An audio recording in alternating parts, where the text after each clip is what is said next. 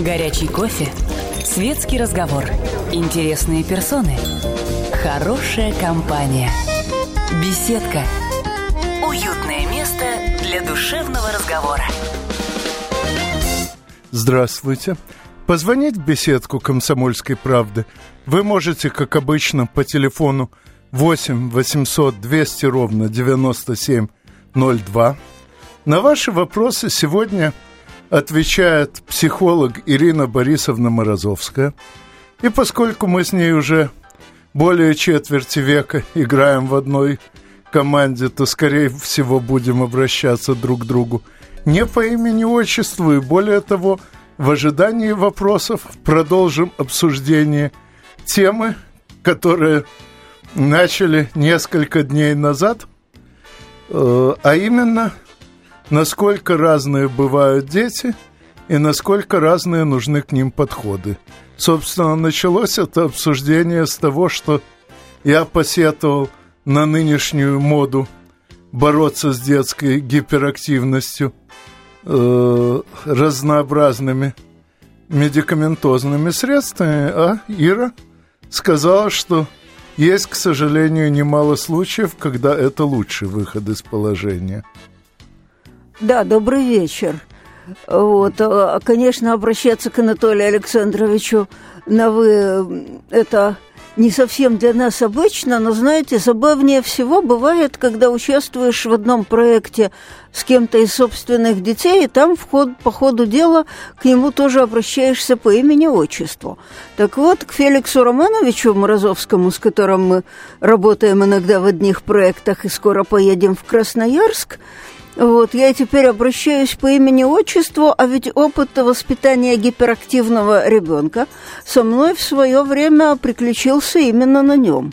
Самое вот натуральное, то, что называют СДВГ, был, вплоть до ну, консультации с моими коллегами, которые меня, правда, утешили, что с интеллектом у ребенка все в полном порядке и может пройти само.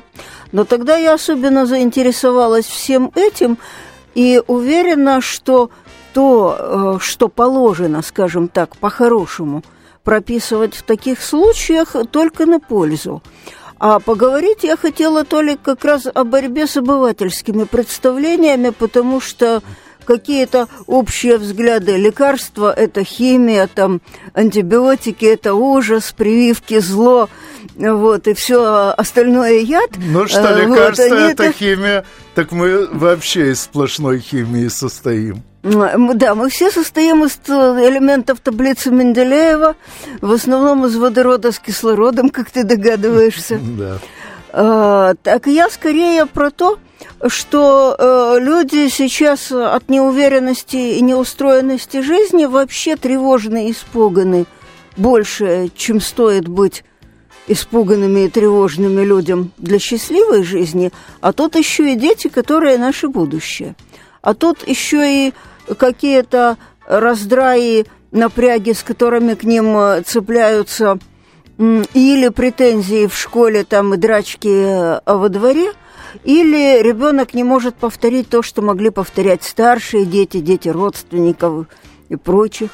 Вот э, про то, э, мы с тобой начали разговаривать о том, чем кормят при СДВГ, и вот я сказала, что обывательское представление о том, что ребенка гасят, что ему дают успокаивающее, чтобы он себе сидел тихонько – и, соответственно, никому не мешал. А реально вещества, которые прописывают в этом случае лекарства, они действуют ровно э, наоборот. Потому что считается, что детеныш слишком активный, когда он не может с этим справиться. Когда у него развитие волевой сферы немножко запаздывает, он не может волей себя а, обуздать, а энергии слишком много. И в тех лекарствах, которые назначают, там наоборот энергетики которые помогают этой самой дополнительной энергии воли как-то себя обуздать вот в рамках того, что надо удерживать. И вот то, что я чаще всего встречаю в вопросах родителей, и то, что знаю как психофармаколога, но расходится вот под углом 90 градусов. Ну, кстати, э, надо бы расшифровать это самое СДВГ. К счастью, не все знают, что это такое. Это гиперактивность вот с дефицитом внимания, синдром дефицита внимания и гиперактивность. То Я есть... как-то так бойко отбарабаниваю, потому что часто в своей профессиональной жизни уже имею с этим дело. Знаешь, опыт великое дело. То, что э, вырастила мы, так, можно сказать, мы с тобой, ну, ты да. помогал. Такого прекрасного Феликса очень помогает ладить теперь с такими ребятишками. Тоже ну, талантливыми обычно. Мне помогало ладить с Феликсом еще и то, что мое собственное поведение – в детстве тоже вполне заслуживала этой оценки, но меня тогда никто не пытался лечить. По счастью, тогда считалось, что для ребенка гиперактивность и рассеянное внимание – это норма. Толик, изменились школьные программы. Ты знаешь, вот что изменилось с тех пор, да, как знаю, тебя учили школьные в школе? программы заметно Тогда... упростились по сравнению с моими временами. Да, но при этом изменился подход. Я согласна, что тогда программа была сложнее, а при этом э, в нормальных школах, скажем так, индивидуального подхода было больше. Сейчас все как-то э, с программы более унифицированы, а дети все более и более разные. Ну так может самых быть, разных вопросов. надо не учеников лечить, а учителей или, по крайней мере, авторов – школьных программ? Начинать надо с авторов учебных программ, а вообще еще до того только хорошо бы э, изыскать средства на обследование нынешних детей вот именно диапазона. Диапазона их внимания, диапазона восприятия, потому что это все поменялось за последние 20 лет существенно. С тех пор, как появились компьютеры, с которыми дети с двух лет способны на планшете найти себе мультик. С тех пор, как появилось много разных штучек, э, индивидуальные особенности э, во все большем разбросе э, развиваются. То есть э, интровертный детеныш не имеет э, никаких стимулов выйти во двор и как-то лазить со сверстниками, если у него есть друг планшет. Вот, экстравертный найдет себе в том же планшете игру онлайн из сверстников, хотя, может быть, выйдет побегать, а улавливать они оттуда будут совершенно разные вещи. Ну, а подробнее об этих различиях мы поговорим с вами уже после новостей. Не переключайтесь. Беседка. Беседка. Уютное место для душевного разговора. Специальный проект «Радио Комсомольская правда». Что будет? Сегодня мы говорим о том, что будет завтра. Ведущие эксперты и политики в прямом эфире делают свои прогнозы на будущее в программе «Что будет?». Каждый вторник с 19 до 21 часа по московскому времени на радио «Комсомольская правда». В эфире Владимир Сунгоркин и Александр Яковлев. Что будет?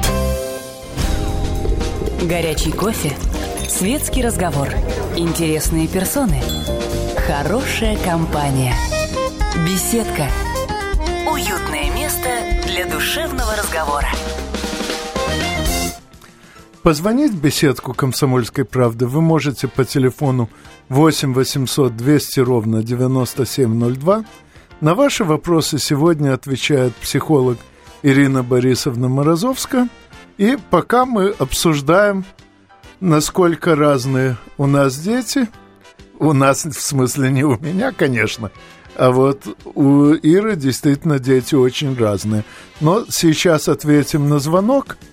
Михаил, здравствуйте. А, здравствуйте, добрый день.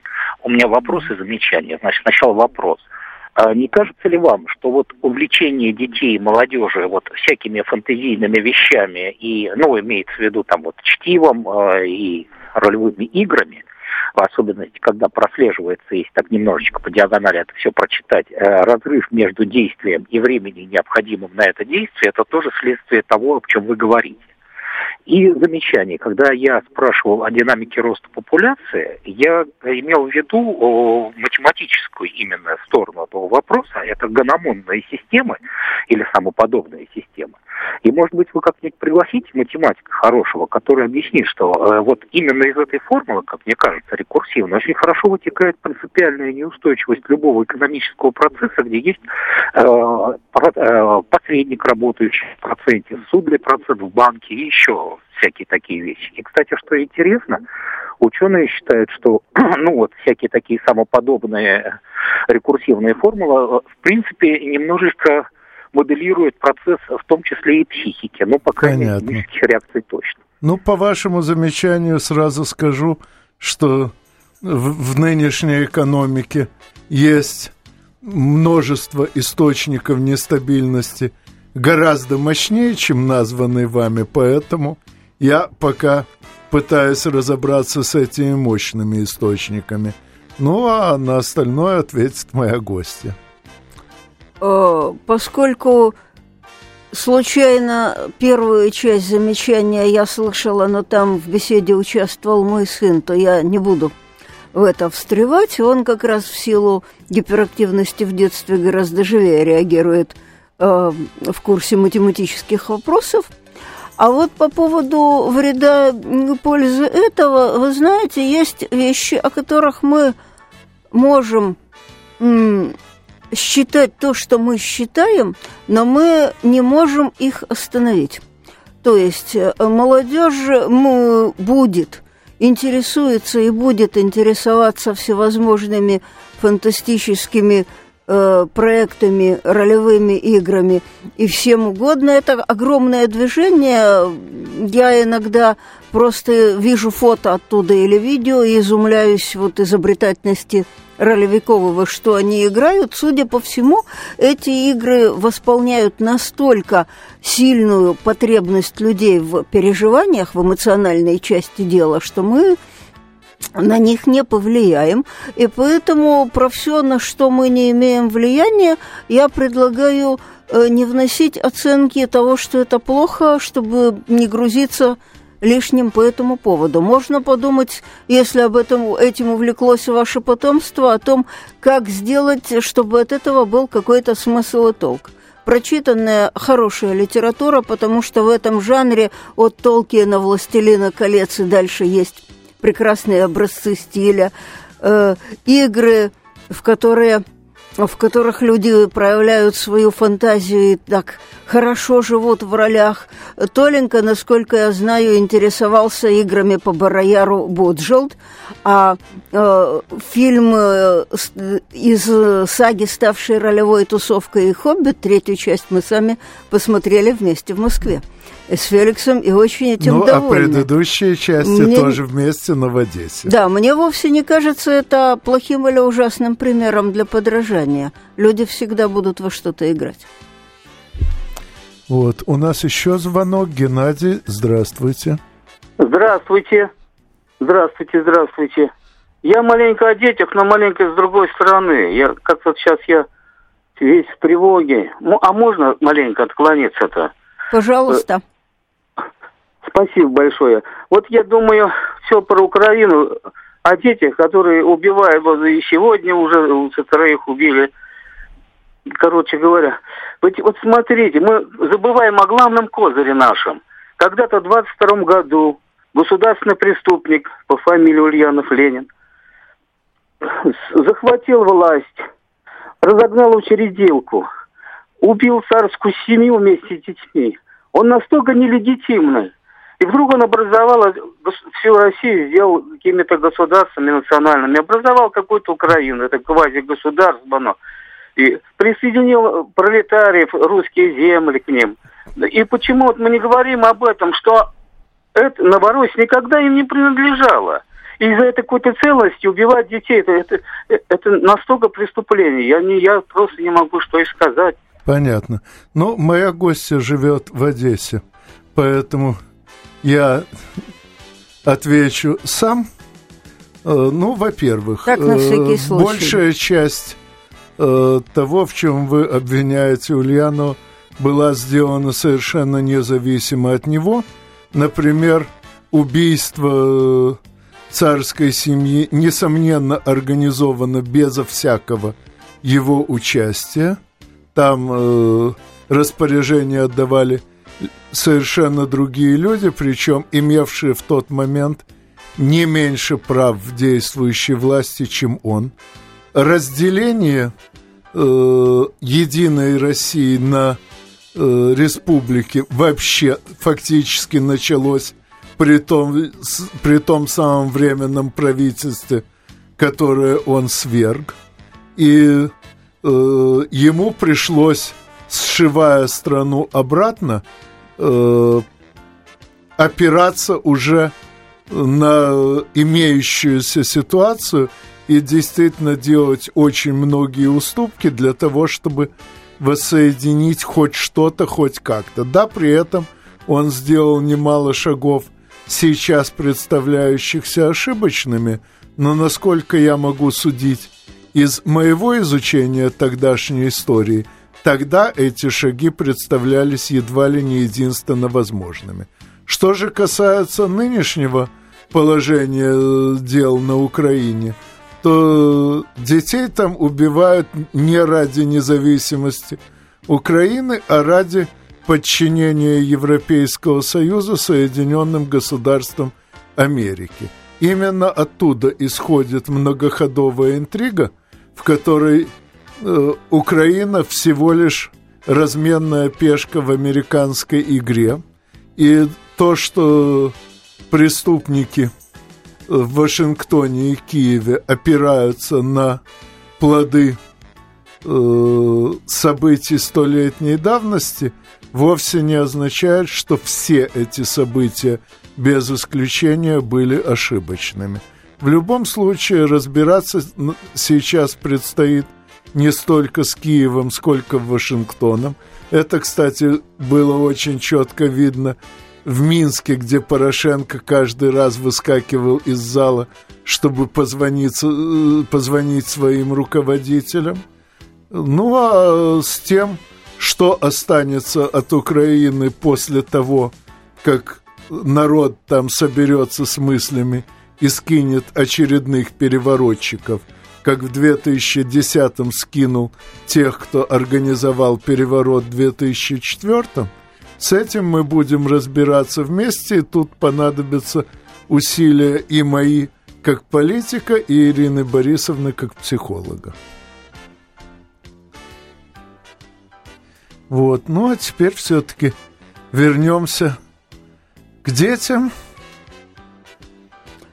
Вот, а, да, таким этим самым кругом – к сожалению, да, еще пара слов. Дети погибают из-за ошибок родителей, причем эти ошибки бывают разного свойства. Недосмотр э, за ребенком, выбежавшим на это, оставленная химия или участие в пагубных политических проектах. Это все очень-очень-очень жаль. Вот, а, так вот, про гиперактивных детей, за ними надо следить значительно, э, значительно интенсивнее, потому что они как раз э, э, умудряются придумать и осуществить что-то быстрее. А о детях вообще, вот когда у моей старшей дочери родились двойняшки, нам подарили книгу «Дети Индиго». И тут я узнала, что есть уже целая систематизация и классификация разных, отличающихся вот от среднепредыдущего видов детей, а с тех пор узнала еще несколько интересных новых слов – описывающих очень характерные, узнаваемые вот в обществе э, категории.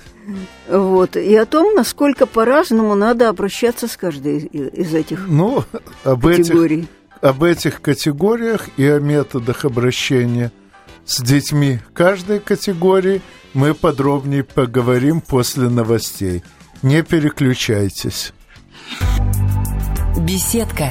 Беседка. Уютное место для душевного разговора.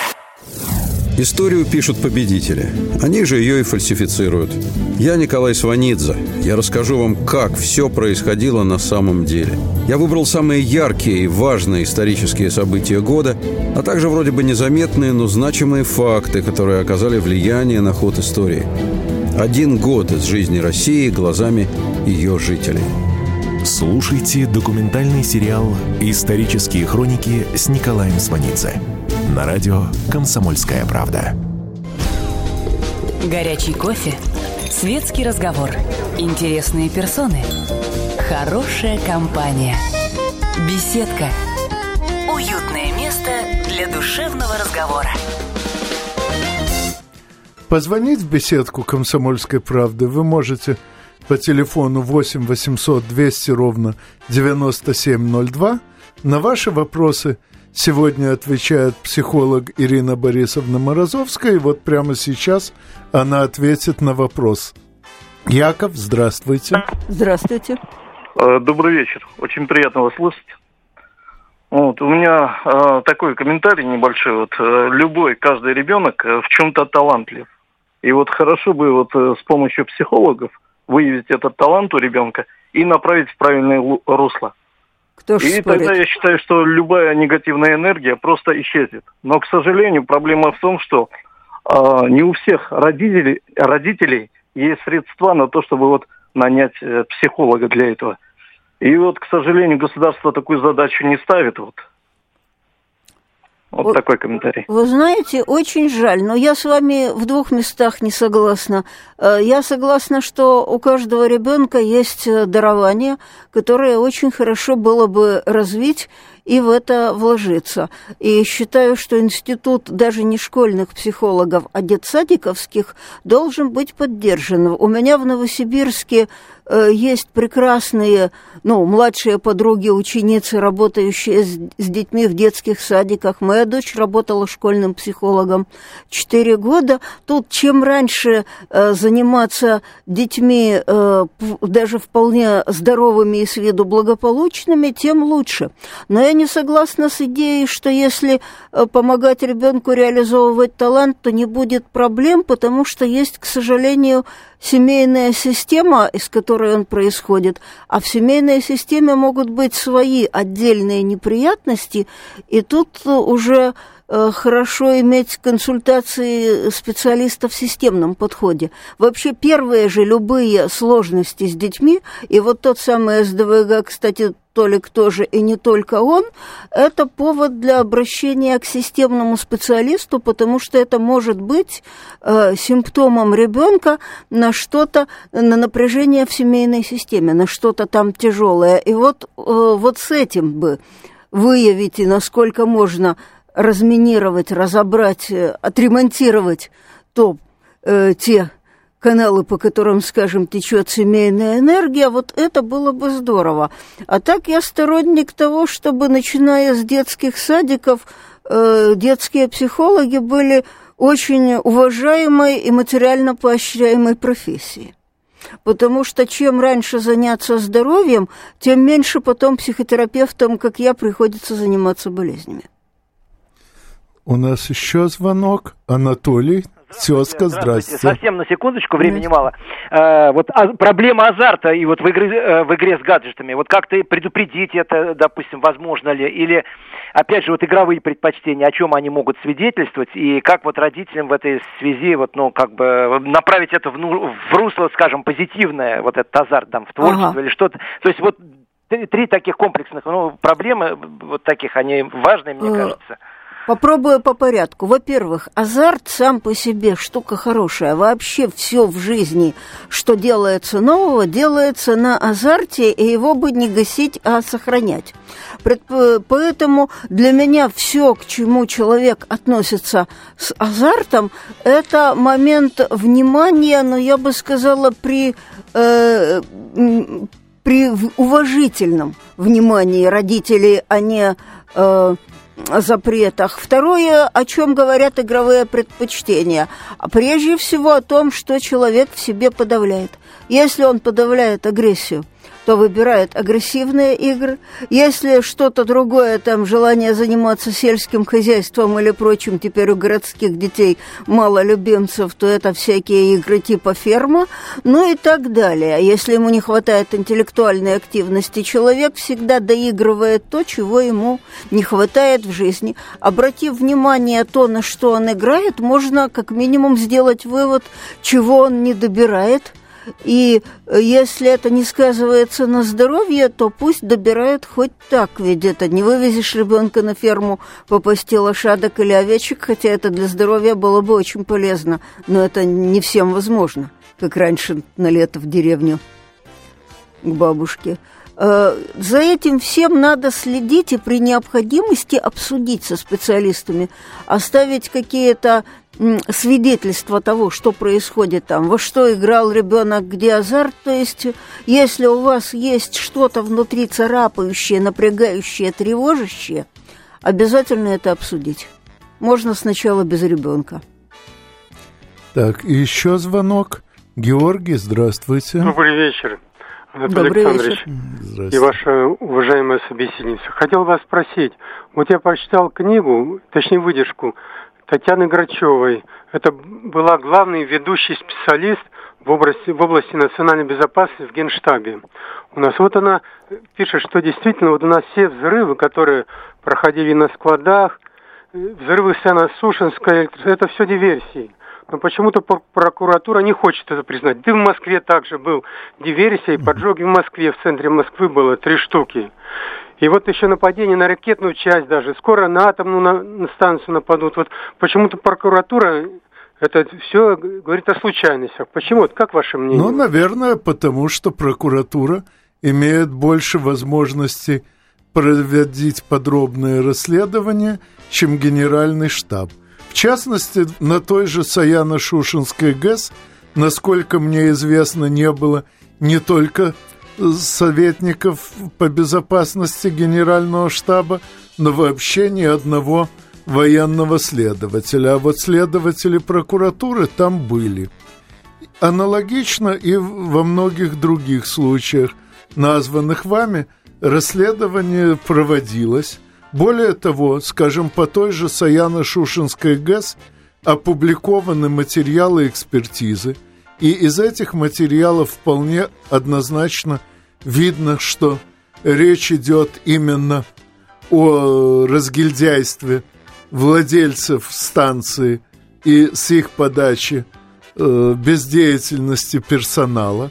И это, на мой взгляд, гораздо хуже диверсии, потому что диверсантов – всегда было намного меньше, чем разгильдяев. Так что нам действительно угрожают изрядные опасности, но от нас самих исходит куда больше опасности, чем от внешних врагов.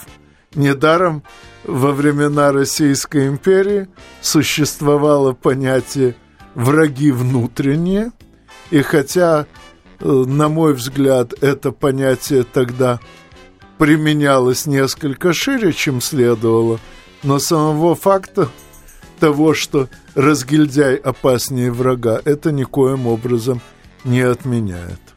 Толя, к сожалению, сложные системы имеют э, способность, а иногда и склонность ломаться с тяжелыми последствиями. Имеют. Так вот, именно mm. поэтому правила техники безопасности пишут кровью их нарушителей. Да. И в частности, на той же Саяно-Шушинской ГЭС попытка э, владельцев сэкономить на ремонте привела к тому, что не только владельцы, но и государство потратило на восстановление станции в миллионы раз больше, чем было якобы сэкономлено. Да, Толя, Саяно-Шушинская ГЭС от меня все-таки далеко, а вот то, что самолет компании Red Wings, отвезший в Прагу прошлом или позапрошлом году на отдых мою подругу с мужем, близкую подругу, я позавчера была у нее и трогала ее кошек, э, вот, э, Э, развалился на обратном пути в, на московской полосе и без жертв, меня беспокоит гораздо больше.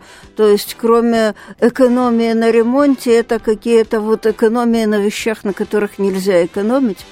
Что с этим поделать? Я не государственный советник, чтобы давать эти советы, но вот это меня беспокоит тоже на самом да, деле. Но вернемся все-таки к детям – ибо я по-прежнему, исходя из своего опыта и из наблюдений за всем, э, всеми людьми моего поколения, попадавшимися мне на глаза, по-прежнему считаю, что уж что, а гиперактивность для ребенка это норма, даже если эта норма доставляет сложности его родным, близким и учителям. Толенька, ну вот понятие нормы всякое. Есть некоторые э, нормы того, что должен усваивать или запоминать ребенок в каждом возрасте. И, скажем так, две трети класса, будем считать, а то и три четверти с этим справляются, а кто-то не справляется, и беда не в том, что он это не выучивает сам, а в том, что он мешает всем остальным – вот, и учителю тоже.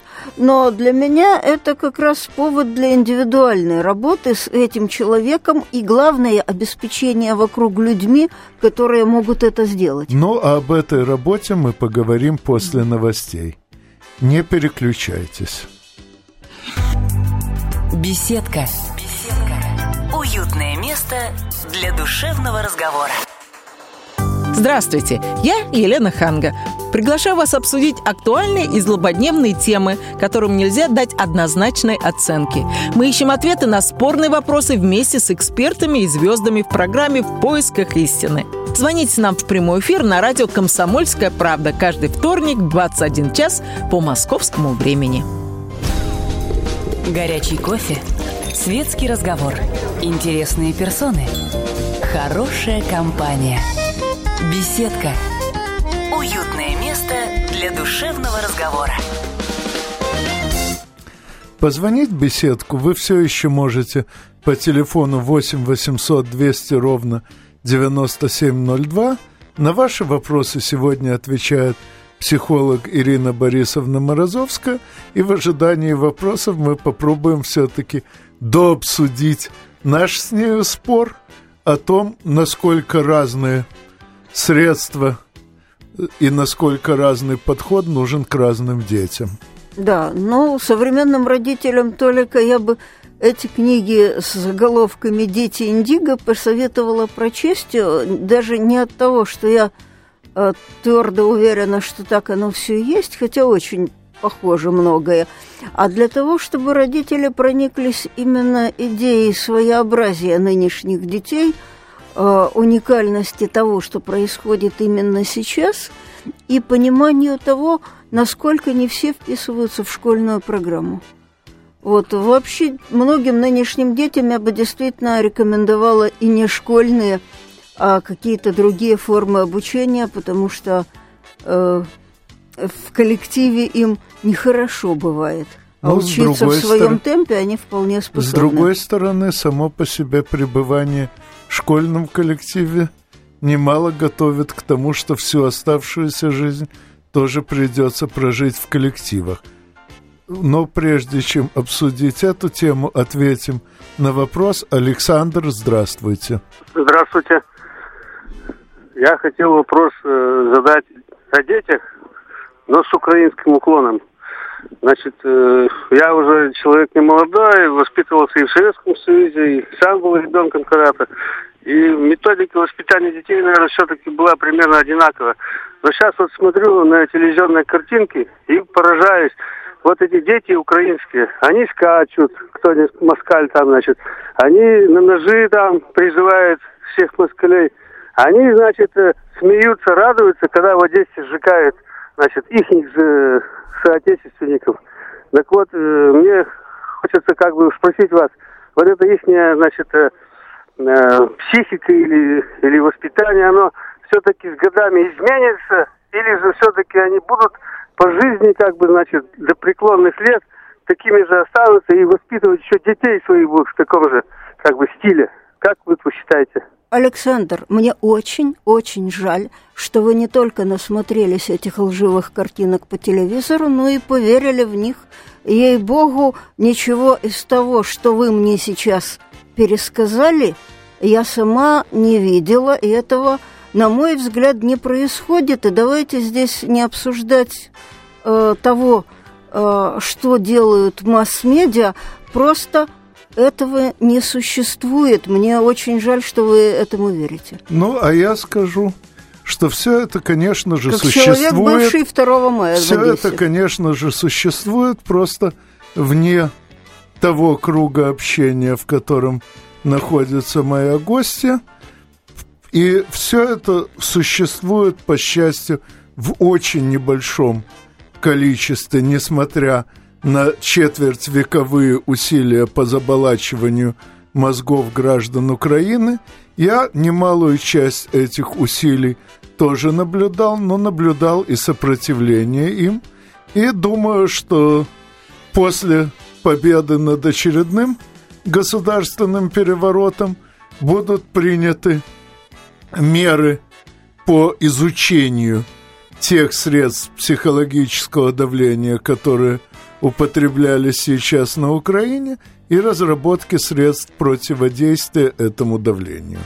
И поскольку моя гостья, напоминаю, живет в Одессе, я все-таки хотел бы, э, чтобы ей не пришлось обсуждать те темы, за которые сейчас можно там получить множество неприятностей. Нет, мне Давайте просто не хот... да, мне бы не хотелось, чтобы мне рассказывали, что было в Одессе 2 мая, когда я там в этот день была, те люди, которых в этот день там не было. Ира, об этом знают те, кто там был. Давай не будем. Э, итак, все-таки вернемся к детям и к их воспитанию еще до того, как они станут способны прыгать под скандальные дразнилки. Толик, скандальные дразнилки существуют в любой культуре, и это отдельная э, тема фольклористов, я бы сказала, а не наша с тобой, нашего с тобой разговора. Я-то скорее про то, чтобы э, людей, люди получали, одни люди получали специальное образование по наименее травматичному воспитанию детей, где бы то ни было, вот, и объясняли родителям о том, что ребенка надо не только санацию зубовому там проводить, водить его регулярно э, к стоматологу, смотреть, нет ли дырок и пломбировать сразу, или шинки там ставить брекеты, но и вот, э, или не только регулярные медицинские осмотры, но и регулярные психологические какие-то игры совместные и другие вещи, что необходимость следить за этим, она важнее, чем следить за зубами и гландами. Вот, ну и вернемся напоследок. Ну, не напоследок, время еще есть, но все-таки вернемся к больной для меня проблеме – гиперактивности. А чем она больная? Ты как-то уже давно вырос. А, вот э, это, э, да и у меня Но, из внуков этого тоже пока. А больна она для меня тем, что э, сейчас слишком часто мне приходится видеть сообщения о том, что болезненной гиперактивностью считают то, что для меня – и в мое время было нормой, и я очень опасаюсь за судьбы э, тех детей, которые, э, так сказать, не подпадают под новую норму. О, Толя, я как раз считаю, что, во-первых, критерии нормы с тех пор изменились. Во-вторых, что разработаны э, разнообразные, которых не было в твое время, методы и игровые э, по выращиванию, по концентрации внимания, а иногда медикаментозные, которые тоже добавляют. Вот если человек медленно растет, ребенок не добирает в росте, ему добавляют гормоны роста – и вот в Израиле мои друзья беспокоились с этим успеть, вот те, с кем мы с тобой играли в одной команде. Точно так же, если человек чего-то не добирает, вот нужной концентрации вот, и волевых качеств, то совсем неплохо, по-моему, ему в этом помочь, если помогать правильно. То есть для меня как раз эта тема не больная, а больная тема – это вовремя попасть к специалисту. Ой, ну, Будем надеяться на это. Ну, и тогда оставшиеся пару минут посвятим упоминанию еще каких-либо э, форм Э, детства, требующих помощи врача. Э, Толик, меня больше всего беспокоит совсем не гиперактивность, а рост сейчас расстройства аутистического спектра, как их называют. Вот этим детям, при том, что они бывают тихими, что они очень интеллектуальные и развитые, реально тяжело бывает и невозможно в коллективе. То есть, если бы вот мне дали огромную сумму денег и разрешили самой на, на что употребить, то я бы как раз на работу с тем, сколько сейчас э, рождается и деток с разными э, аутистического спектра нарушениями на то, чтобы вот с этим что-то поделать, потому что и не вполне понятно, почему такой взрыв этого в последнее десятилетие.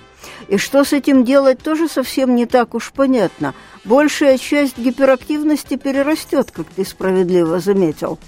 А тут все серьезнее, при том, что вот фу-фу-фу, постучу это-то, меня и потомство не касалось, меня то, что я вижу на приемах и то, что мы обсуждаем с коллегами, вот это всерьез тревожит. Вот, э, какие-то лекарства при этом есть, и я совсем не так хорошо разбираюсь в их механизмах воздействия, как с тем, вот что при гиперактивности. Мы заказывали с тобой для знакомых. Вот, меня беспокоит э, разница, вот э, гораздо большая разница теперь того, что является возрастными нормами. Точнее, это не меня беспокоит, она более гибкой выработки норм требует. Ну, другого тогда, нормирования. Тогда мы, наверное, сделаем так. Я тебя еще приглашу, и, возможно, даже сделаем запись, чтобы не отвлекаться на другие темы. Э, надеюсь, что мы сможем обсудить это подробнее. Э, и э, остановимся уже не только на моей любимой гиперактивности. А с вами мы, как всегда, услышимся через неделю в беседке радиостанции «Комсомольская правда». До свидания. Будьте всегда в курсе событий. Установите на свой смартфон приложение «Радио Комсомольская правда». Слушайте в любой точке мира. Актуальные новости, эксклюзивные интервью, профессиональные комментарии. Доступны версии для iOS и Android. «Радио Комсомольская правда». В вашем мобильном.